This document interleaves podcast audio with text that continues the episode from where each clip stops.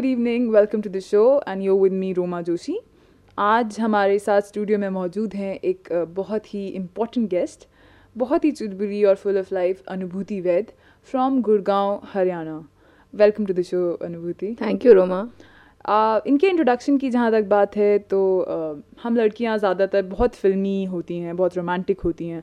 तो अगर मैं आपको बताऊँ कि अनुभूति भी बहुत फिल्मी हैं तो एक बहुत ही क्लीशे सी बात हो जाएगी। पर अगर मैं आपको ये बताऊँ कि अनुभूति जब बच्ची थी तो इनके पिताजी का अपना एक सिनेमा घर था, वो भी फारूखाबाद यूपी में। और नए नए कपड़े पहन छोटी अनु अपने बड़े भैया के साथ, हर शुक्रवार को गोविंदा की वो नाइन्टीज़ की फ़िल्में देखने जाया करती थी। और उन दिनों में पॉपकॉर्न और कोक नाम की बलाएँ अभी फरूखाबाद पहुँची नहीं थी तो वो दिन थे क्रीम रोल्स और बंटा के। अगर इनके जन्म की बात करें तो अनुभूति का जन्म 1988 में शिवम नर्सिंग होम कालका जी नई दिल्ली में हुआ।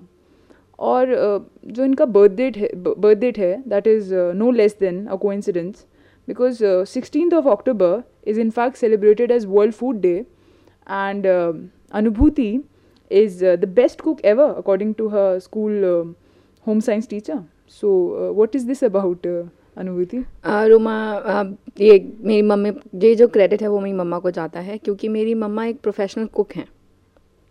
तो मैंने भी कुकिंग उन्हीं से सीखी है और वो अभी सिखाती भी हैं। तो इसी से मैंने अपने जो इलेवन ट्वेल्थ में ऑप्शनल सब्जेक्ट होता तो मैंने उसमें होम साइंस ऑप्ट किया था।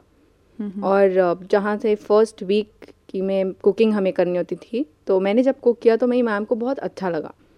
तो मैम ने मुझे एकदम से home science home science in charge बनाया और उसी से बहुत सारी रिस्पॉन्सिबिलिटीज़ मेरे सर पे आई थी। तो ये वेटर वेटर वाला इंसिडेंट पे थोड़ी रोशनी डालेगी आप? रोमा होम साइंस इंचार्ज की जहाँ मैंने बात करी थी तो मेरी रिस्पॉन्सिबिलिटी थी कि हमारे स्कूल में जो भी फ़ंक्शंस होते थे उसमें मुझे बहुत सारे टास्क परफॉर्म करने पड़ते थे। वो जो चीफ गेस्ट होते थे गेस्ट होते थे सबका बहुत अच्छे से ध्यान रखना पड़ता था। उनसे बहुत सारी बातें करनी पड़ती थी उनको सर्व करना पड़ता था।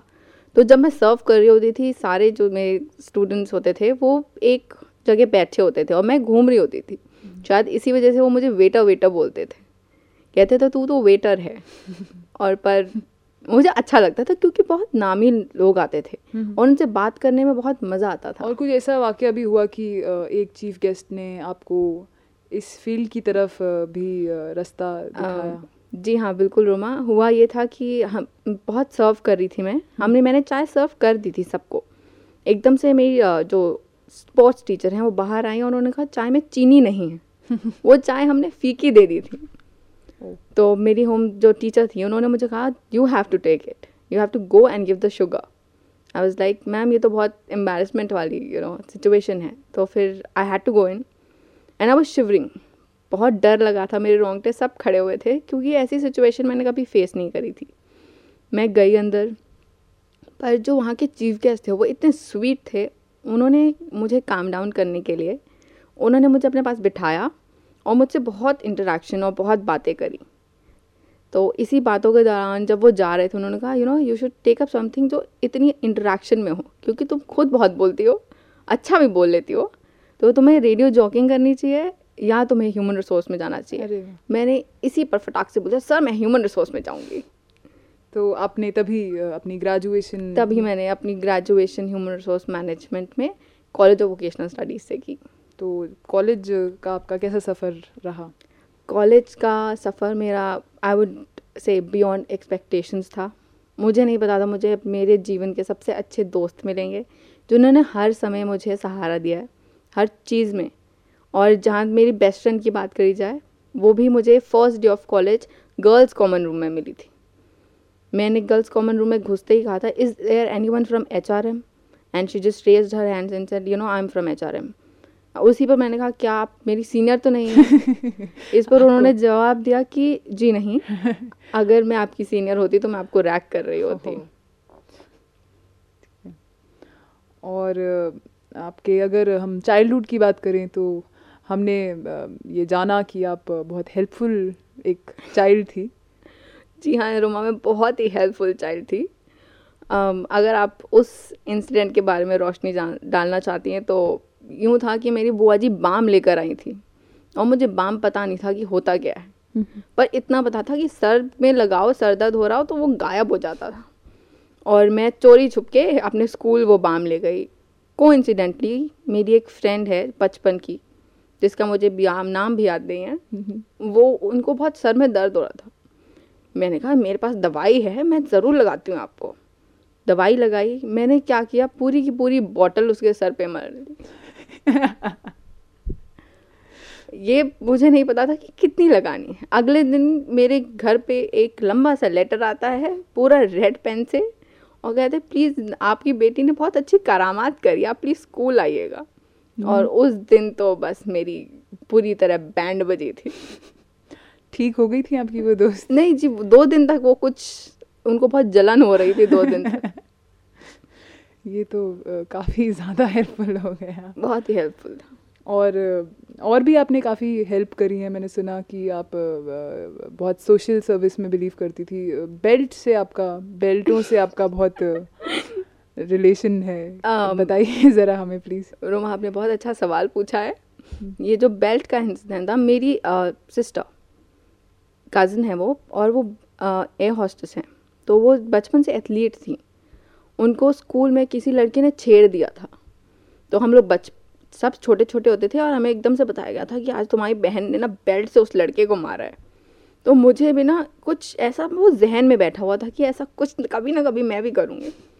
तो फ़र्स्ट टाइम मुझे याद है मैं ट्यूशन से वापस आ रही थी और जो मेरा एरिया है घर के जहाँ पे मैं ट्यूशन पढ़ती थी चक्करपुर वो एक गाँव का एरिया है। जाट हम्म। गुज्जर होते हैं वहाँ पे बहुत। हम्म। वो बहुत मारते हैं मतलब लड़कियों को छेड़ते हैं मारते हैं सब कुछ करते हैं। तो ऐसा ही हो रहा था मैं ट्यूशन से आ रही थी किसी ने मुझे छेड़ दिया और मुझे बेल्टों का बहुत शौक है। हमेशा मैं बेल्ट पहनती हूँ। तो मेरे को मेरी दीदी का वो इंसिडेंट याद आ गया और मैंने एकदम से बेल्ट निकाली और उसको बहुत मारा। और मुझे याद है जितने पड़ोस की आंटियाँ थी वो मुझे रोकने आई थी। पर थैंक गॉड वो लड़का ज़रा अंकलों ने छुड़वा दिया था। मुझे लग रहा था मुझे ही मारने वाला वो थोड़ी देर बाद। तो आपकी परिवार वालों ने कुछ कहा नहीं कि तुम ऐसे कैसे मेरी मम्मा ने मुझे उस दिन भी डांटा। कहते कि किसी से ऐसे पंगे नहीं लिए जाते। हम्म, हम्म। उस दिन के बाद से मैं थोड़ा संभल गई थी। तो पिताजी ने कुछ कहा? इनिशियल डेज़ में रुमा मेरे पिताजी मेरे साथ नहीं थे।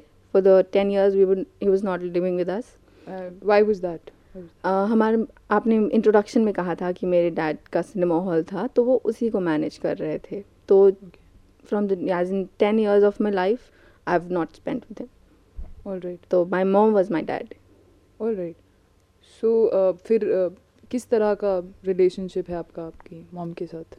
Mom my mom is you know more like a friend to me she is my guiding light she is you know she supported me for everything अभी तक मुझे हर चीज़ में सपोर्ट करती हैं वो। जैसे आपने बताया कि आप काम भी आप आ, करा है थोड़ा आपने थोड़ा मैं करती हूँ। मैं फ़ैशन शो कोरियोग्राफ करती हूँ। अब बहुत बड़े पैमाने पर नहीं छोटे से पैमाने पर। और रिसेंटली अभी मैं एक टाइनी टॉट स्कूल है उसके लिए करने वाली हूँ। तो उसी में फ़ैशन का जहाँ पे आता है तो मेरे डैड बहुत एक दिन चिल्ला रहे थे क्योंकि कभी कभार मुझे लेट आना पड़ता है घर।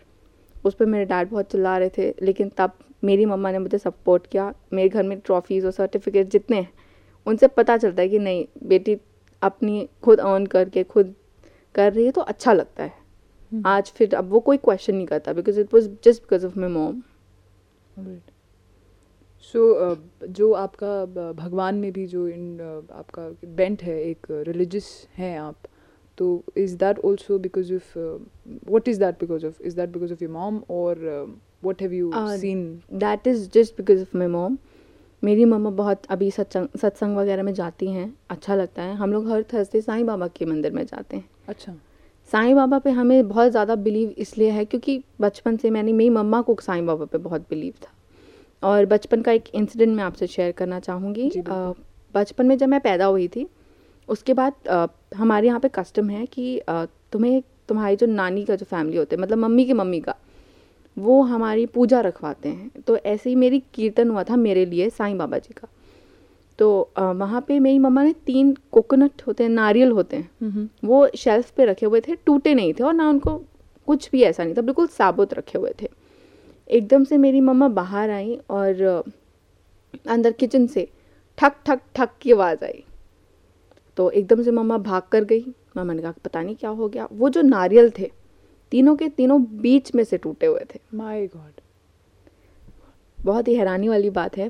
मुझे भी तब समझ नहीं आया था और फिर हम लोग ने हमने सोचा चलो भाई ठीक है। और वो ये भी नहीं था कि वो गिर के टूटे थे वो शेल्फ पे रखे रखे टूटे थे।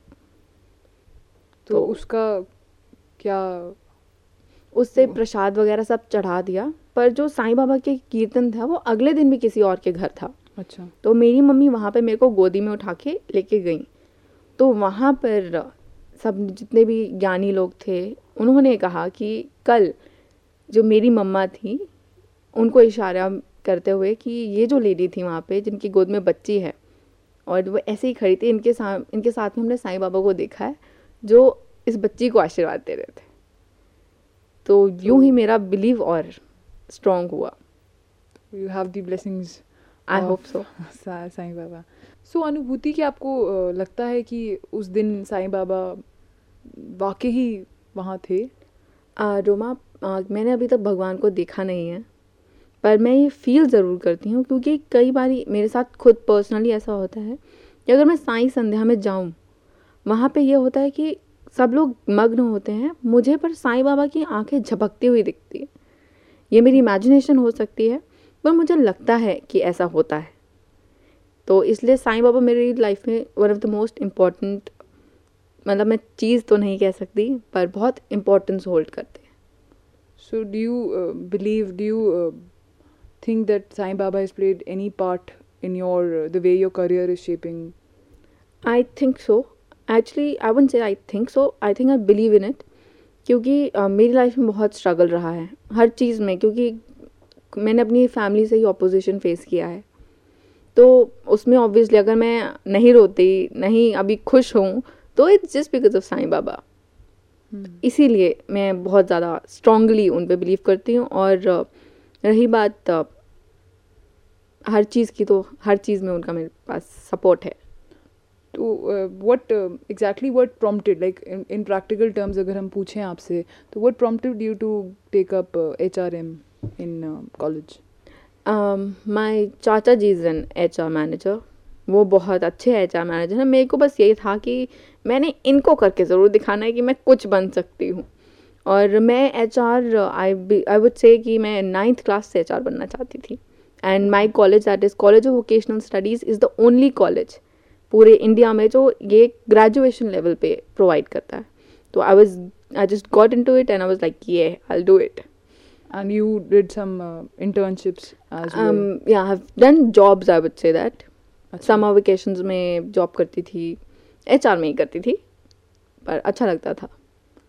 और अभी जैसे कॉलेज ख़त्म हुआ तो ये सडन शिफ्ट जो uh, अ, देखने को मिला है। अ, रोमा ये भी मेरे कॉलेज से ही कुछ इंस्पिरेशन है। कॉलेज के फ़र्स्ट ईयर से मैंने आपको कहा मेरा ग्रुप बहुत अच्छा था। फ्रेंड्स तो का ग्रुप बहुत अच्छा था और अ, ये कहना गलत नहीं होगा कि हमारे कॉलेज की जो कल्चरल सोसाइटी है वो मेरा ही ग्रुप पूरा is the cultural society that is leading the cultural society तो ऐसे ही मैं एंकरिंग करती थी अपने कॉलेज में. अपने कॉलेज के जितने भी शोज़ होते थे उसमें मैं एंकरिंग करती थी. मुझे अच्छा लगता था. अ, ये हंसने वाली बात होगी शायद कि सब लड़कियों को ना कॉलेज में आके लगता है कि ये तो हॉटी है. ये भी हॉटी है. मुझे माइक हॉटी लगता था. मुझे उसके साथ रहना ज़्यादा अच्छा लगता था माइक किसी का नाम है माइक रोमा जी जो माइक्रोफोन। की बात अच्छा। कर रही अच्छा। हूँ मैं यहाँ पे तो माइक मुझे बहुत हॉट लगता था और बहुत मैं अपनी एल्बम में भी उसको हॉट ही लिखा हुआ है तो दैट प्रॉम्प्टेड मी और इसी से फिर एक दिन न्यूज़पेपर में मैंने आई एम सी जो कि खुद एक ब्रांड नेम है इसमें रेडियो जॉकी के कोर्स के बारे में पढ़ा तो मैंने कहा नहीं अब तो करना चाहिए और मुझे मेरे चीफ गेस्ट की भी बात याद आई ये चलो भाई अगर मैं बातें कर सकती हूँ म्यूज़िक का पैशन है मुझमें तो क्यों ना करा जाए?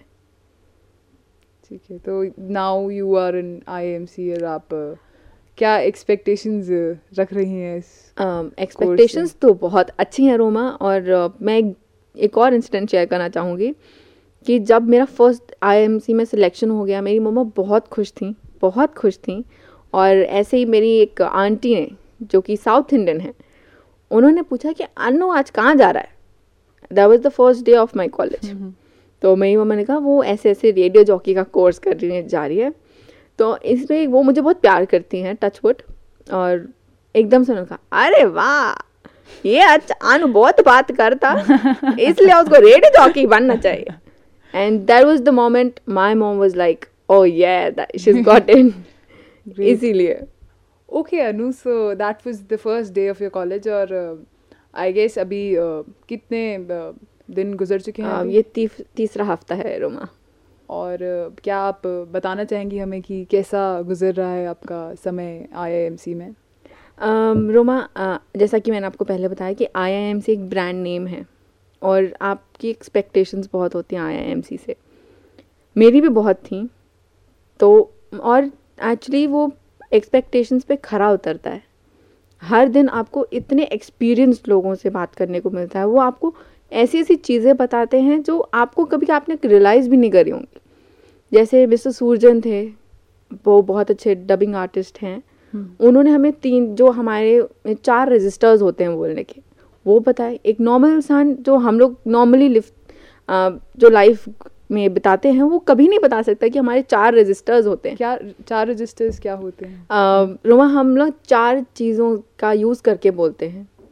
वन इज़ द स्टमक हम पेट से आवाज़ निकालते हैं। One is the chest area then are the vocal cords and then is the mind तो ये चार अलग अलग रजिस्टर्स हैं। और दिन पर दिन यू नो हम लोगों को एक्सरसाइजेस दी जाती हैं कि अपनी वॉइस को मॉड्यूलेट कैसे करें आप। उससे मतलब निखरी हुई आवाज़ आपकी कैसे निकले? आप किसी की मतलब बोलने की जो ढंग है, डिक्शन है प्रोनाउंसिएशन है, सब पे गौर किया जाता है। हमें डॉक्यूमेंट्रीज दिखाई जाती हैं। हमारे इरफान सर हैं, वो भी हमें बहुत कुछ सिखाते हैं। तो इसी तरह मेरा अभी तक का सफ़र बहुत अच्छा है, बहुत नॉलेज जो है, बहुत गेन करी है मैंने। टच वुड कि दूर तक जाऊँ। क्योंकि अब तो बस एक छोटा सा एक ख्वाब है कि मैं रेडियो जॉकी बन जाऊँ। अच्छा तो uh, जो कोर्स है ये तो इसमें do you guys only look at the technical part of the thing और क्रिएटिव uh, पे भी uh, तवज्जो दिया जाता है? रोमा क्रिएटिव तो होना ही पड़ता है। बहुत अब मुझे नहीं पता था। मुझे तो लगता था कि एक रेडियो जॉकी सिर्फ़ बोलता है। पर आप नोट हमने जो आज तक मैंने पर्सनली कभी नोट नहीं किया था ये अब नोट करती हूँ कि जो लिंक्स होते हैं जो बीच में वो बोलता है उसमें कितनी उसने गहराई छुपी होती है। उनमें कितने सारे अलग अलग गुण होने चाहिए तब जाके वो रेडियो जॉकी बनता है। इट्स न जस्ट कि तुम सिर्फ़ बोलना ही सब कुछ नहीं होता है। चालीस सेकेंड के लिंक में उसने इतना कुछ बता देता है।